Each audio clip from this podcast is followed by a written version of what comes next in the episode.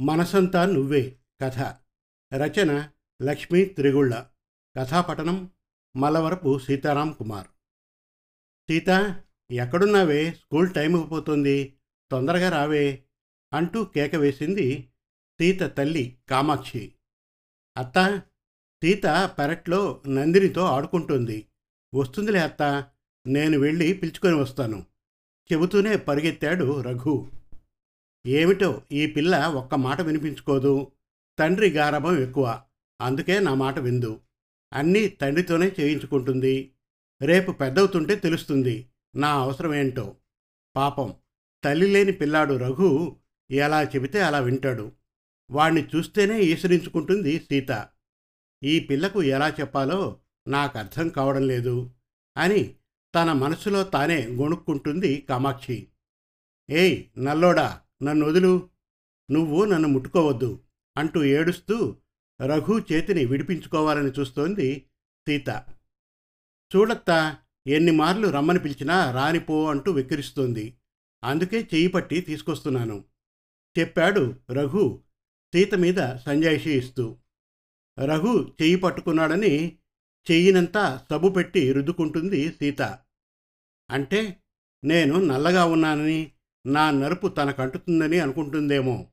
అది చూసి రఘు మనస్సు కలత చెందింది. పన్నెండు సంవత్సరాల వయసుకే ఇదిలా ఉంటే రేపు రేపు రఘు ఉనికినే సహించుకోదేమో. చూడ్డానికి నలుపైన పిల్లవాడు మంచివాడు. ఎలా చెబితే అలా వినే రకం.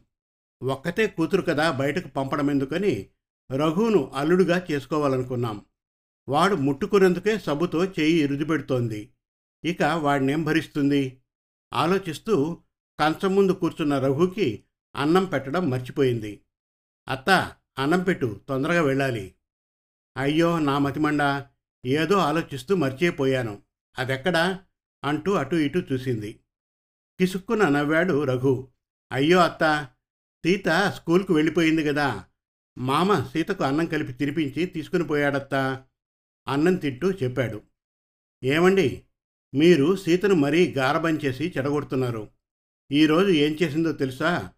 ఉదయం జరిగిన సంగతి చెప్తూ చూడండి మొక్కై వంగనిది మానయ్య వంగుతుందా అన్న సామెత ఊరికే రాలేదండి. నా మాట ఎలాగూ వినదు. మీ గారాబం చూసుకొని. కనీసం మీరైనా చెప్పండి దానికి. ఇదిలాగే ఆ అబ్బాయిని మాటకు మొదలు నల్లోడా అనడం మానేయమని చెప్పండి. రఘు మాత్రం ఎన్ని రోజులు భరిస్తాడు చెప్పండి. ఎప్పుడో చెప్పా పెట్టకుండా ఇంట్లో నుండి వెళ్ళిపోతాడు. అంది బాధపడుతూ. ఏమిటి కాముడు నువ్వు మరీ చిన్న విషయాన్ని పెద్దగా చేస్తున్నావు. అది వాడు చిన్నపిల్లలు ఏదో అనుకుంటారు వెంటనే కలిసిపోతారు. మనం పెద్దవాళ్ళం. పిల్లల విషయాలు పట్టించుకోకూడదు. నువ్వు అనవసరంగా మనస్సు పాడు చేసుకోకు. భార్యను మందలించాడు ప్రకాశం. అంతేలేండి పచ్చకామెర్ల వాడికి లోకమంతా పచ్చగున్నట్లు మీకు మీ కూతురు ఏం చేసినా మురిపంగానే ఉంటుంది. లేక లేక పుట్టిన కూతురాయే ఈగ వాలనివ్వరు అంది మూతి తిప్పుతూ. భలే దానివి కాముడు నువ్వు. అది నా ఒక్కడికే కూతురు నీకు కాదన్నట్టు చెబుతున్నావు. నువ్వు మాత్రం తక్కువ గారభం చేస్తావా ఏంటి? ఏదో రఘును అలా అంటుందని గాని లేకపోతే పల్లెత్తు మాట అననిస్తావా? నాకు తెలియనట్లు చెబుతున్నావు. సరే నీ మాటలెందుకు కాదనాలే? ఇప్పుడే పిలిచి చెబుతాలే సీతకు అంటూ అమ్మా సీత ఏం చేస్తున్నావు తల్లి? ఒక్కసారి ఇలా వస్తావు? మురిపంగా పిలిచాడు. బయట స్నేహితులతో తొక్కుడు బిళ్ళ ఆడుతున్న సీతను. ఏంటి నాన్న పిలిచారు? అంటూ వచ్చింది వయ్యారంగా. చూడ్డానికి చక్కటి రూపం నడకలో హంసవయ్యారం వలకబోస్తున్నట్లుగా ఉంది. ఇప్పుడే ఇంత అందంగా ఉంది. రేపు పెద్దయ్యాక ఎంత బాగా అవుతుందో ఎంతమంది కళ్ళు పడతాయో అంటూ ఉంటారు చూసిన వాళ్ళందరూ. కామాక్షికి బిడ్డను స్కూలుకు పంపాలన్నా భయమే. ఏ మాయల పకీరు వచ్చి బిడ్డను ఎగరేసుకుపోతాడేమోనని. సీత స్కూల్ నుండి ఇంటికి వచ్చే వరకు భయపడుతూనే ఉంటుంది. అందుకే రఘును వేరే స్కూల్కు పంపుతానంటే కూడా వద్దని సీతకు తోడుగా ఉంటాడని ఇదే స్కూల్లో వేయించింది. ఇంకా ఆటలు అయిపోలేదా తల్లి? స్కూల్ హోంవర్క్ చేసుకోవాలి కదా. బావచుడు చక్కగా బుద్ధిమంతుడిలాగా చకచకా రాసుకుంటున్నాడు. నువ్వు కూడా కూర్చొని రాసుకో తల్లి. ఏదైనా రాకపోతే బావ చెబుతాడు. పిలవగానే వచ్చిన సీతను మురిపంగా చూస్తూ చెప్పాడు ప్రకాశం. మూతి సున్నాలా చుట్టి నాకెవ్వరూ చెప్పక్కర్లేదు నాన్న. నేను చక్కగా రాసుకోగలను. నాకన్నీ వచ్చు అంటూ రఘువైపు చూస్తూ వెక్కిరించింది. చూడమ్మా సీత నా బంగారు తల్లివి కదా. బావను అలా వెక్కిరిస్తారా? తప్పు కదా. సారీ చెప్పు బావకు. ఇంకెప్పుడు బావతో గొడవ పడకు. సరేనా? అన్నాడు బుజ్జగిస్తూ. నేను చెప్పను అంది పెంకితనంగా తప్పమ్మా అలా అనకూడదు. వాడికి నువ్వంటే పంచ ప్రాణాలు. నువ్వేదడిగితే అది వెంటనే చేస్తాడు తెలుసా? నిన్ను కంటికి రెప్పలా చూసుకుంటాడు అంటూ ఉంటే గొంతు జీరబోయింది ప్రకాశంకు. తోడబుట్టిన చెల్లెలు గుర్తుకు వచ్చింది. ఆమెనే ఉంటే రఘు తల్లి లేని పిల్లవాడుగా ఉండేవాడా అనుకుంటూ కళ్ళల్లోకి నీళ్ళు వచ్చాయి. అది చూసి కొంచెం కలవరపడింది సీత. నాన్నకు కోపం వచ్చిందేమోనని అనుకుంది మనసులో.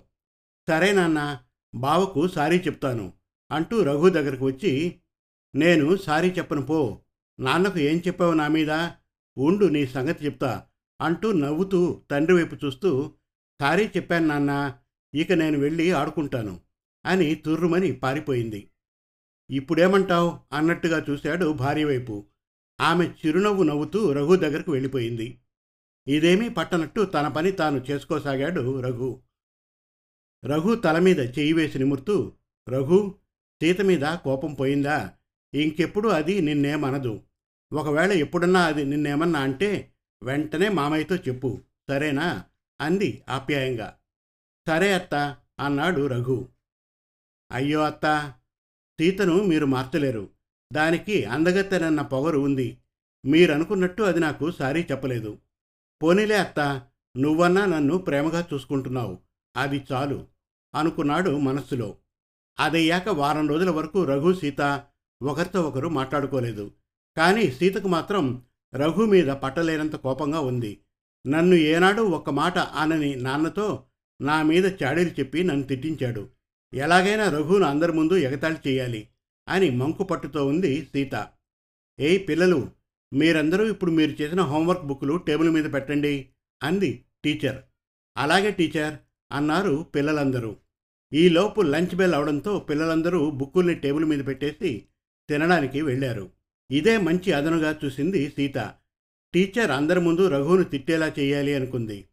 రఘు రాసిన హోంవర్క్ బుక్లో రాసిన పేపర్లు చింపివేసి పెన్నుతో పిచ్చి పిచ్చి గీతలు రాసిపెట్టింది. టీచర్ వచ్చి అందరి బుక్కులు చూసింది. చివరకు రఘు బుక్కు తీసి చూసింది. కోపంతో రఘుని పిలిచింది. భయపడుతూ లేచి నిలబడ్డాడు రఘు. ఇదేంటి పిచ్చి గీతలు రాసి తీసుకువచ్చావు? తెలియలేదా స్కూలుకు రావాలని ఉందా లేదా? కోపంగా అడిగింది టీచర్. టీచర్ నేను అన్నీ రాశాను అన్నాడు నసుగుతూ. ఏయ్ నల్లోడా అబద్ధాలు చెప్పకు గట్టిగా అంది సీత నవ్వుతూ. తోటి పిల్లలందరూ నవ్వారు సీత మాటలకు.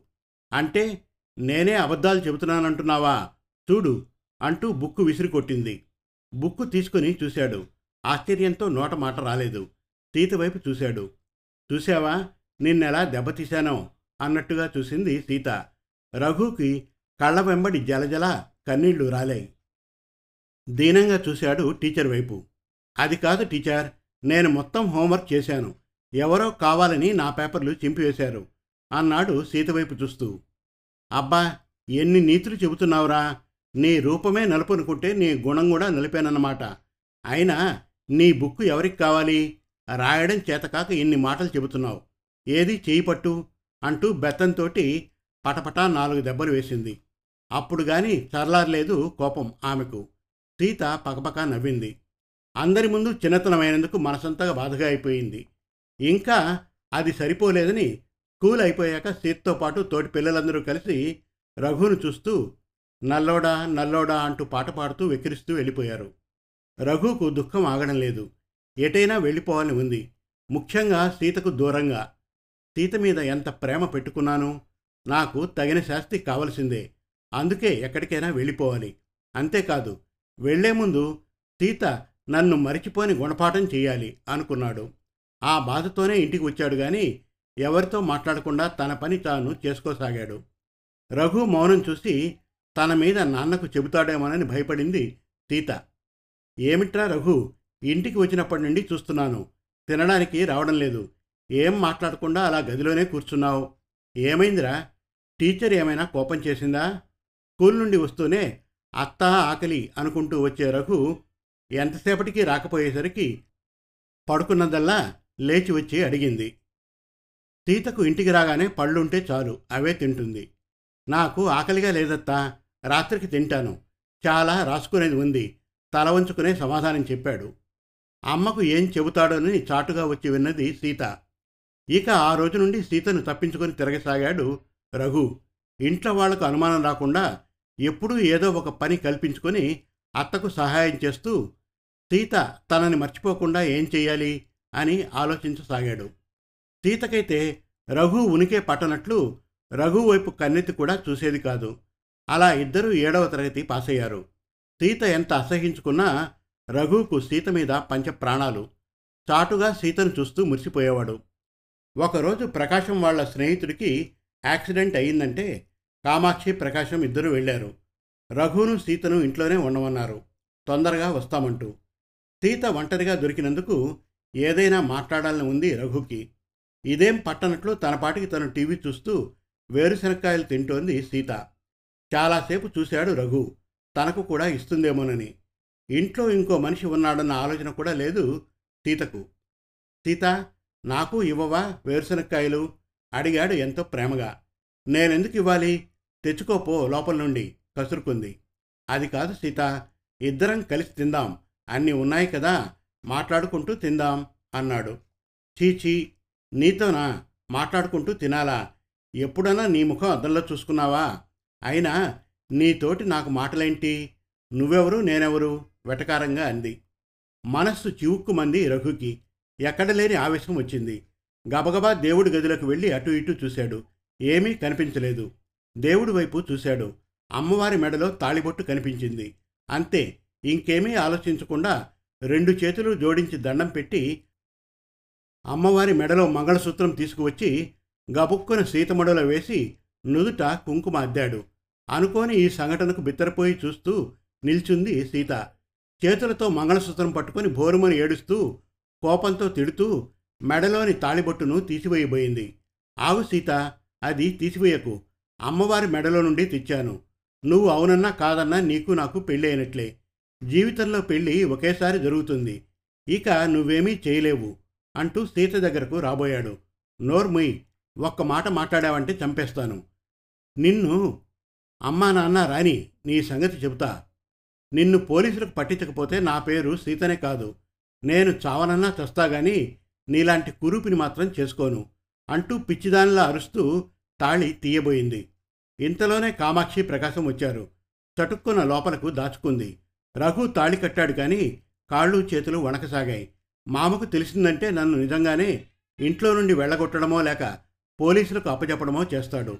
అంతకంటే ముందే నేనే ఇంట్లో నుండి వెళ్ళిపోవడం ఉత్తమం అనుకుని పెరటి గుండా బయటకు పరిగెత్తాడు. ఎటు వెళ్ళాలో తెలియక తికమక పడుతూ ఆగకుండా వెళ్ళిపోయాడు. సీత ఏమిటే నీ కళ్ళలా ఉన్నాయి? ఏడ్చావా? బావా నువ్వు పొట్లాడుకున్నారా ఏంటి? రఘు ఎక్కడున్నాడు? ఒక్కదానివే ఉన్నావా?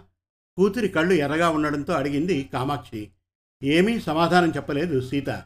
ఏమిటే? ఏమైంది? మాట్లాడవు. అలా బెల్లం కొట్టిన రాయలా నిల్చున్నావు. అంది సీతను దగ్గరకు తీసుకుంటూ. తల్లిని గట్టిగా అలుముకొని భోరుమంది సీత. సీత సీత అయ్యో నా బంగారు తల్లి ఏమైంది? బుజ్జగిస్తూ అడిగింది. లోపల దాచుకున్న తాళిబొట్టు చూపిస్తూ ఇది ఇది నా మెడలో కట్టాడు బావ. ఇక నేను జన్మలో మరెవరిని పెళ్ళి చేసుకోవద్దట. తననే నా భర్త అంటూ ఏవేవో కోతలు కోశాడమ్మా. అమ్మా ఇది తీసివేయకూడదా? నాకిది వద్దు అంటూ తల్లి గుండెలో తల్లాచుకుంది అయ్యయ్యో ఎంత పని జరిగిందే? వాడేడి ముందు వాడి పని చెబుతా. మళ్ళీ నువ్వే వాడిని రెచ్చగొట్టావేమో. లేకపోతే వాడు ఇలాంటి పని చేసేవాడు కాదు. సరే జరిగింది మంచికో చెడుకో జరిగింది కానీ ఈ విషయం ఎవరికీ చెప్పకు. ముఖ్యంగా మీ నాన్నకు. కోపంతో వాణ్ణి చంపినా చంపుతాడు అంది. అమ్మా చంపని వాణ్ణి. నేను ఇప్పుడే నాన్నకు చెప్పి ఇది తీసి వాడి ముఖాన కొడతాను అంటూ వెళ్ళబోయింది సీత. సీత ఆగు. నువ్వేం చేస్తున్నావో నీకు తెలుస్తుందా? నువ్వింకా చిన్నపిల్లవు ఆడదానికి పెళ్ళంటూ జరిగితే ఒక్కసారే జరుగుతుంది. అది దేవుడి నిర్ణయం. దాన్ని ఎవరూ మార్చలేరు. పైగా నీ మెడలో ఉన్నది మామూలు తాలిబొట్టు కాదు. ఆ ఆది దంపతులైనా అమ్మవారిది.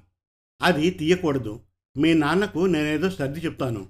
నువ్వు మాత్రం ఈ విషయం ఎవరికీ తెలియనివ్వకు. అంది సీత గడ్డం పట్టుకొని బ్రతిమాలుతూ. ఇంకా ఉంది.